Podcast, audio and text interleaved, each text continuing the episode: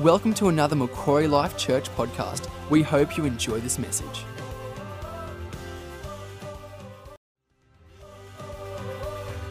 Welcome to another Macquarie Life Church podcast. We hope you enjoy this message. Hey Macquarie, how you going? Uh, it's great to have you with us today. Welcome to church, uh, where we continue our series today on where to from here, a study through the book of Acts. And I want to look at Acts chapter 5 today. Um, but before we do, a couple of things God's been putting in my heart recently. You're seeing COVID 19 start to spike up again a little bit. And I want to encourage you with the media and some of the things there, don't be too fearful. In 1 Peter 5 7, it says to cast all of our worries upon Him because He cares for you. Basically, God's got this. Uh, I know that in some of my circles, particularly at, at, work, there's anxiety is growing. There's this tension growing. We haven't, we haven't conquered this thing, but God is in control. And what's happening with COVID 19 in Australia at the moment reminds me a lot of the Spice Girls. Uh, everyone's, everyone's really doing their best, except Victoria. Uh, sorry, sorry, sorry. Um, and, and you'll see the look, we're seeing the restrictions, they're going up and down, they're quite flexible at the moment. And, and I thought that wearing a mask and gloves would be uh, enough for me to go to Woolies, but it turns out I was wrong. You, have got to wear clothes too. Um, Okay, we're going to look at Acts chapter 5. But to study Acts chapter 5, you first have to start in Acts chapter 4. So let's have a look at the passage in Acts chapter 4. We'll start at verse 32. This is the church happening right now. All the believers were one in heart and mind. No one claimed that any of their possessions was their own, but they shared everything that they had. With great power, the apostles continued to testify to the resurrection of the Lord Jesus, and God's grace was so powerfully at work in them all that there were no needy persons among them. From time to time, those who owned land or houses sold them, brought the money from the sales, and put it at the apostles' feet, and it was distributed to anyone who had need. Joseph, a Levite from Cyprus, whom the apostles nicknamed Barnabas, which means son of encouragement, sold a field that he owned and brought the money and put it at the apostles' feet. So, Barnabas, he walks up in front of a worship service in this new church. He's liquidated everything that he owns. From what we can gather, he was quite wealthy. And he has these briefcases full of cash that he lays down at the altar gives it to the apostles so they could distribute it to people who had need. His actions would have brought him recognition, it would have brought him praise, and it would have brought, brought him, dare I say, status in the church. And the apostles started calling him the encourager. Hey, look, here comes the encourager. Uh, it'd be pretty cool to have a nickname like that, unlike some of the ones I got in high school that aren't fit for the pulpit. Um, and I wish the elders would stop calling me them. But anyway, um, in Acts, that's all it says about Barnabas at this point. But later, in Acts and in the New Testament, we see these things about our mate Barney. He becomes an advocate for the Apostle Paul in Acts chapter 9. He's set up as the pastor of the new Gentile converts in Antioch in Acts chapter 11. He's appointed an administrator, or like the treasurer, over the church's entire relief efforts for the poor in Acts chapter 11. And he's the first travel partner for Paul on his missionary journeys in Acts 13. He serves as a lawyer in Acts 15, as an advocate for John Mark, trying to fight for him to get a second chance. So, this guy, Barnabas, he becomes a rock star in the church. He is something big and significant in this movement. Barnabas the Encourager stands out as one of the most mature, uh, reliable, and lovable leaders of the early church. And his ministry starts, the whole thing kicks off from a demonstration of his generous and caring love for people. And then we hit Acts chapter 5. Let's have a read of this, starting at verse 1. Now, a man named Ananias, together with his wife Sapphira, also sold a piece of property. With his wife's full knowledge, he kept back part of the money for himself, but he brought the rest and laid it at the apostles' feet. Then Peter said, Ananias, how is it that Satan has so filled your heart that you've lied to the Holy Spirit and have kept for yourself some of the money you received for the land. Didn't it belong to you before it was sold? And after it was sold, wasn't the money at your disposal? What made you think of doing such a thing? Get what he says here. You've not just lied to humans, but to God. When Ananias heard this, he fell down and died. And great fear seized all who heard what had happened. Then some young men came forward, wrapped up his body, and carried him out to bury him. About three hours later, his wife came in, not knowing what had happened. Peter asked her, Tell me, is this the price you and Ananias got for the land? Yes, she said, that's the price. Peter said to her, How could you conspire to test the Spirit of the Lord? Listen, the feet of the men who just buried your husband are at the door, and they will carry you out also. At that moment, she too fell down at his feet and died. Then the young man came in, and finding her dead, carried her out and buried her beside her husband. Great fear seized the whole church and all who heard about these events. Frankly, this is a bizarre approach to church growth, killing people at the offering. I wanted to originally title this message, Where to from here? Give or Die. But the elders weren't big on it. Uh, so I've called it Nix the Mix, and that'll become a bit more obvious later in the message. So, against the background of the church that is growing, it's an incredible community, it is seeing provision and care for one another. This devastating Sunday hits the church. Ananias and Sapphira both drop dead. And it doesn't really fit with the narrative of what's happening in this move of God. So, why does Luke, the author, bring this uh, depressing story in to interrupt the account? Barnabas lays money at the apostles' feet and so do Ananias and Sapphira. And from what we'll see, Luke is painting a picture of a stark contrast between the two. Uh, Ananias and Sapphira were imitating Barnabas because he got public recognition, he got status, and he got a launch into ministry with credibility from what he did. And Ananias and Sapphira thought that it would be nice if they got a piece of that too. So they did the same thing to try and be seen as being generous, as holy, and as on fire. So they schemed together and they gave to be noticed. It's a performance trap. They're trying to make people think that there's something that they're not, that they're more spiritual, more holy than they really are. Now, get this the sin is not that they didn't give everything, they didn't have to. Uh, they weren't commanded to give anything at all. All contributions were voluntary, or as Donna beautifully pointed out, a free will gift. The sin isn't even that they kept some of the money.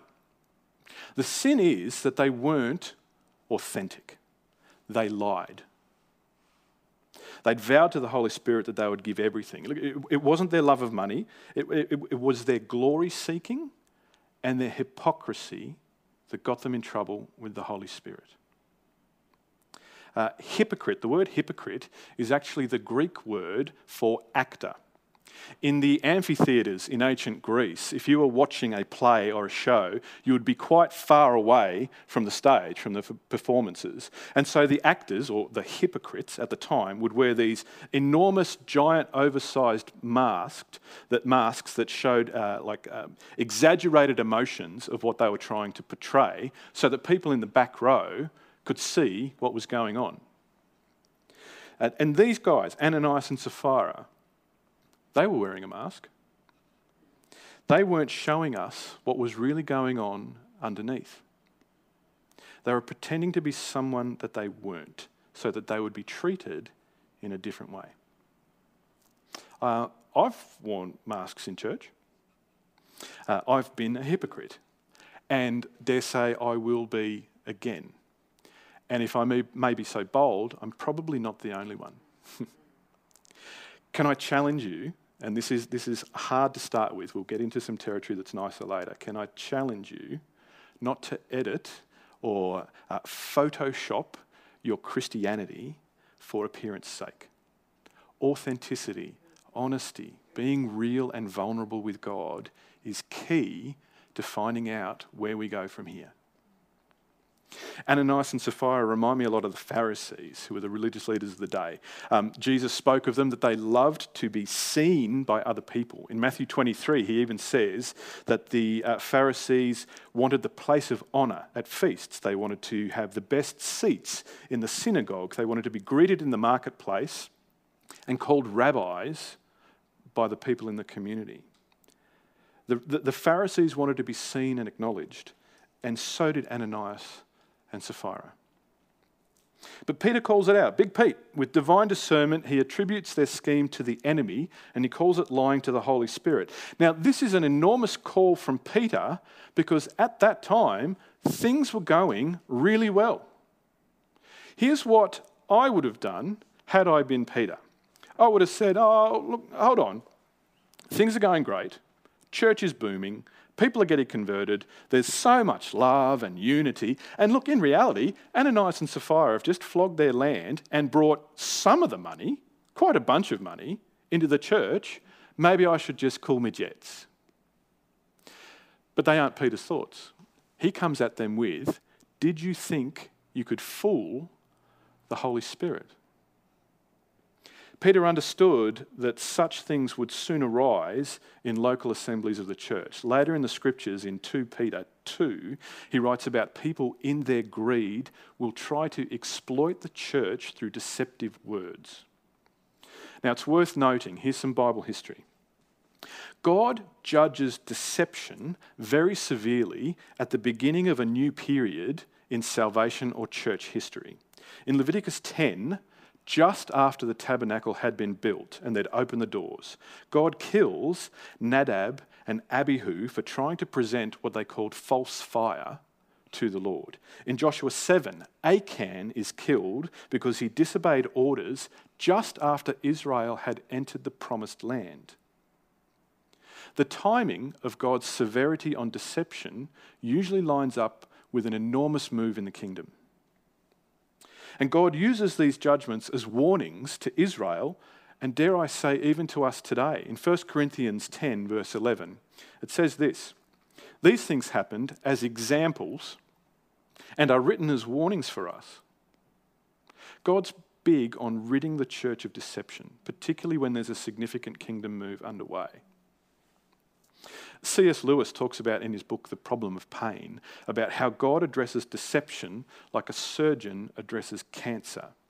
He gets in early and he acts. And here in the church, the early church, God moves fast to perform surgery and get rid of deception. Now, I'm saying this for awareness, but don't be fearful.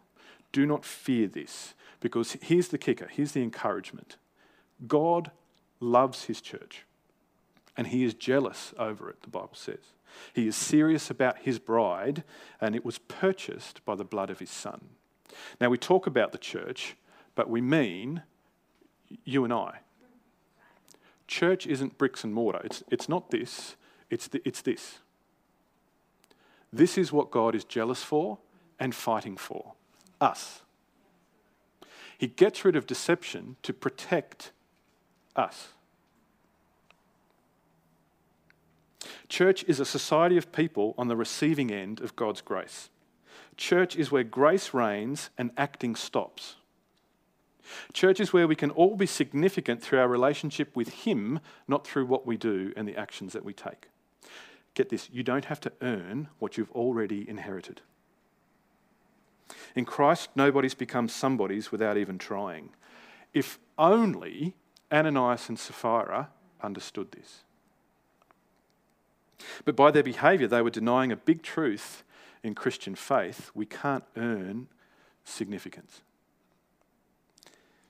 We can't achieve wholeness, salvation, or even our own potential through our own efforts. Greatness is a given gift that is received by the Spirit in spite of our sin, in spite of our flaws. Theologian John Stott writes this Ananias and Sapphira wanted the credit and the prestige for sacrificial generosity without the inconvenience of it. So, in order to gain a reputation to which they had no right, they told a brazen lie. So, why were they put to death for their actions? If everyone who told a lie to God in our churches today were to drop dead, can I tell you, the place would be empty. And the undertakers would be doing a ripping trade and they'd be getting around in Ferraris. Uh, it, aren't all of us at some time or another guilty of wanting a claim? My hand's up. Look, so why aren't we punished with a death sentence? Uh, let me go to a bit of a clinical place for a minute and then we'll come back out. There's the question of why did God allow Ananias and Sapphira to die, but there's another question why are we still alive? The short answer is it's all because of God's grace. In Psalm 103, verse 10, it says this The Lord does not treat us as our sins deserve or repay us according to our iniquities. That's grace. It's His kindness and His patience towards us. The word tells us that God is patient with us and He is slow to anger. The sober reflection of that is that sometimes I, I forget that God's patience and His kindness is designed to steer me towards repentance, not towards becoming more free in my sin and more bold in my sin. Now, I know I'm skating close to a bit of a legalistic edge here, so let's just get out of here pretty quick. Um, ultimately, the answer to why Ananias and Sapphira were killed is best left to the Lord Himself. I suspect it's some of that example and warning stuff that we touched on in 1 Corinthians. Um, how's that for a handball? Thank you. Uh, I want to explore some biblical symbolism now and get into a bit of a more positive path if we can. The name Ananias, in the original language, it's Hanan Yah. Hanan the given grace, and Yah, short for Yahweh. So Ananias' name is actually the given grace of God. There's another Ananias in the book of Acts, a different one. Uh, if you remember on the Damascus Road, Saul, who becomes Paul, is walking along, he encounters Christ, and he is blinded by that brightness, and he stays blind for three days.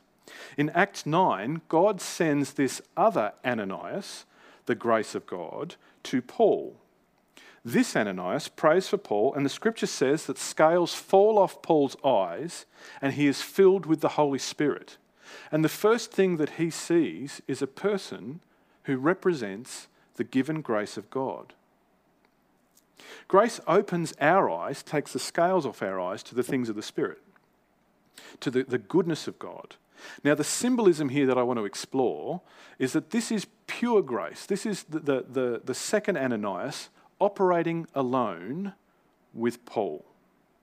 But back in Acts chapter 5, Ananias, the grace of God, is not there by himself. He's married to Sapphira. Her original name is Beautiful Stone, or where we get sapphire from.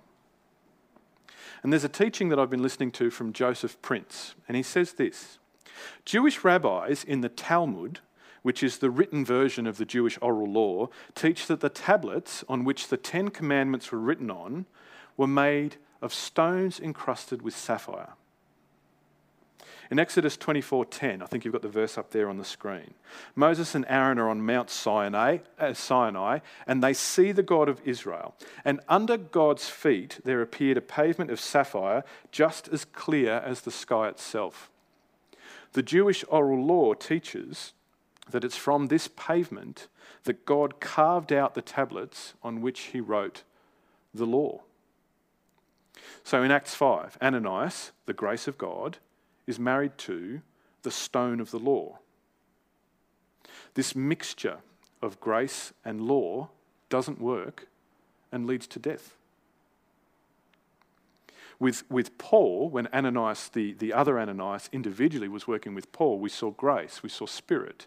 But with Ananias and Sapphira, the mixture of law and grace ended up being deadly.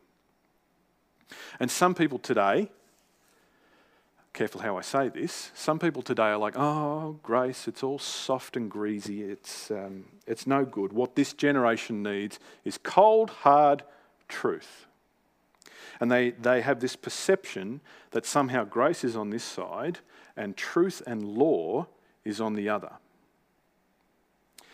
John 1, verse 17.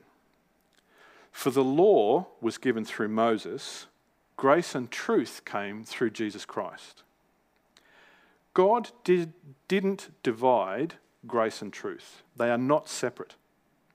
In the original Greek, grace and truth come from one verb. Uh, they're referred to as a singular unit since they are followed by a singular verb that is translated into English as came. Grace and truth came through Jesus Christ, but it's not they came through Jesus Christ, it's it came through Jesus Christ. One entity through Christ. Grace and truth are a singular unit. God sees grace and truth as one and the same. So, in this argument, it's not grace contrasted with truth, it's grace and truth contrasted with the law. Grace and truth aren't separate doctrines, they're not in opposition in any way. Grace and truth are a person, they are unified in the person of Jesus. Once the mixture, the confusion of grace and law was removed in Acts 5:11, it says great fear came upon the church. This is um, a theologian called J.D. Greear, who I respect. He says this My favourite definition of the fear of the Lord is awe mixed with intimacy. That's why in Amazing Grace, John Newton writes these words It's grace that taught my heart to fear, or to respect, or to have that awe of God mixed with intimacy. Because as our fear of God, that, that respectful awe of Him increases, so does a sense of His love and a sense of what He has freed us from come into place. So, by removing the grace and law mix, by nixing the mix, we see more of who God is, we grow in our awe of Him, and ultimately we grow in our intimacy with Him. Let's have a read of what happened after this event in Acts 5, verse 12 to 16. The apostles performed many signs and wonders among the people, and all the believers used to meet together in Solomon's colonnade. No one else dared join them, even though they were highly regarded by the people. Nevertheless, more and more men and women believed in the Lord and were added to their number. As a result, people brought the sick into the streets, lay them on beds and mats, so that at least Peter's shadow might fall on them as, some, as he passed by. Crowds gathered also from the towns around Jerusalem, bringing their sick and tormented and impure spirits, and all of them were healed. People were increasingly added, there were multitudes that came to the church, the sick were healed.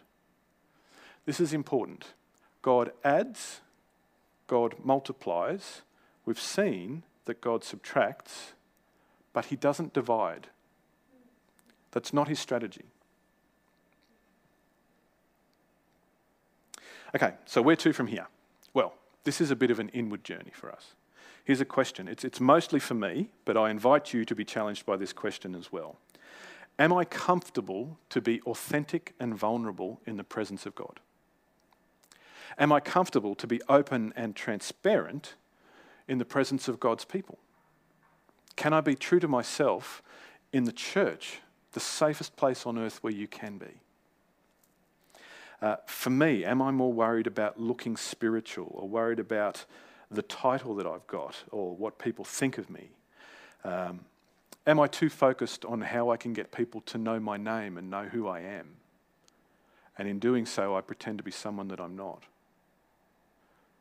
Uh, sometimes I want people to believe that I'm a bit of a Christian hero, you know, a bit of a, a, a exceptional Christian, Christian expert a Bible scholar who's got it all together, that, that somehow I'm, I'm closer to God, I'm more holy, I'm more perfect than I could ever be. Here's the liberating truth, and this will save you from a lot of unnecessary hard yards. God delights in using ordinary people, and I am the most ordinary of them all. He empowers ordinary people to do extraordinary things. And that is where we are headed as a church into the future and into this community and into the nations. Barnabas gave everything to a community of faith, not because he was just downright amazing, but because of God. Not because he was better than the other people, but because the grace of God and the power of the Spirit enabled him. Don't buy the lie that you have to be extraordinary to do great things for God. Don't fall for it because it's not true and it brings us back to that performance trap that we spoke about earlier. If you're connected to the Holy Spirit, it is He who moves us towards doing these extraordinary things. All through Acts, we see the Spirit of God moving followers of Jesus to be more loving, more aware, more interested in the needs of other people, their spiritual needs and their physical needs. And it is He that opens our eyes to how we can apply grace to other people. And that's the good news. Look, sometimes with people of mixed motivations, I, I, get this and God gets this too. Sometimes we want to do something that's great for God, and there's a part of you, there's a part of me that's hoping people will notice. That's okay if you're honest and authentic with God about that, because He knows your heart. Like Ananias and Sapphira, the danger is when we start to lie about who we are and focus on status. These, these two were literally dying to be recognized when God already had them in view. We can focus on Christ as our anchor and our status, which is in Him. He is our recognition, He is our hope. And from that liberation, we can focus on the needs of those amongst us. By His grace, the Holy Spirit can empower us to do extraordinary things. Look at Macquarie Life Church. Look at Macquarie Care. Look at, look at our backyard that happens up in the car park here. We're a bunch of ordinary people who contribute, and suddenly the church is doing extraordinary things that are now being looked at by political powers and endorsed and assisted by the community. Ordinary people connected to an extraordinary God is qualification enough to do amazing things in the kingdom. Can I pray for you? Hey, God, please teach us to be authentic. Please show us and give us the safety to know that church is the safest place, your presence is the safest place to take our massive masks off and to be who we are in you, to be authentic, to be vulnerable, to be open. Father, I pray that you would give us a revelation of your grace and your truth, to live free from the bondage of law and performance, that we can be liberated by your grace, and that we can sense and, and taste your kindness and your patience. And I, bit cheeky, God, but I pray none of us become examples or warnings to future generations of the church. I pray that through your grace, you would teach us and that we would be open to your spirit teaching us. In Jesus' name, amen. Maybe um, this kindness and patience of God that we're talking of today is something that you're reaching out for. Uh, the Word of God tells us that God loved us so much, He was jealous for His church and His people so much that He gave His Son to die in place of our brokenness, of our shortcomings, our sin, and our failures. Maybe you'd be brave enough today to let your guard down to God, to take that mask off in front of Him, uh, not try to put yourself out there as something that you're not, but authentically acknowledge your need of Him. Maybe today is a good day to become a Christian, someone who submits their life to the love and the leadership of Jesus Christ. If that's you, I'm going to pray a prayer. I'd ask you to pray along with me, and at the end, We'll connect with you. We've got a, a, button on the screen there for live prayer, or if you're watching us on YouTube, you can connect uh, through the office, through the email, through the website, get in touch. We want to know how we can support you in this. But if that's you, if today you want to become a Christian, pray this with me now. Hey God, it's time to stop keeping you out of my life. Today I acknowledge that I need you. I can't break free of my sin of my brokenness and of this performance trap myself. And I want to let you in. I don't want to keep the door closed when you come knocking. I choose to trust you today as my Savior, as my Lord, and as my friend. Thank you, Jesus, for what you've done for me. I take that on for myself today, and I thank you for the free gift of an everlasting life with you. And I invite you in. I choose to become a Christian and I place my life into your hands. In your name, amen. If you did pray that prayer, please reach out. We've got pastors here who would love to connect to you, get some resources to you to help you on this journey and get you connected. We love you. We hope you have a great. Hey, listen, if you're like Barnabas and you have a couple of spare briefcases of cash floating around and you don't know what to do and you'd like to give it to the church, give me a yell. you don't have to inconvenience yourself by coming into the church and dropping it off here. I'll come to you and I'll take care of it. Just give me a call. It'll be right. Uh, I'll save you the hassle. Anyway, that's enough immaturity. Have a great week, Macquarie. God bless your socks off. Thanks, Craig. Another great message once again. I love the, uh, the challenges that Craig had for us tonight to take the mask off, to be you know, who we are, to be authentic, to be honest with God. And then there was one great statement that Craig said that our God is jealous for us, that He's fighting for us. So, what do we need to prove? Great message, Craig. Thanks very much. Thank you for listening. We hope you have enjoyed this message. For more information, please visit macquarielifechurch.com.au. Thank you for listening. We hope you have enjoyed this message. For more information, please visit macquarielifechurch.com.au.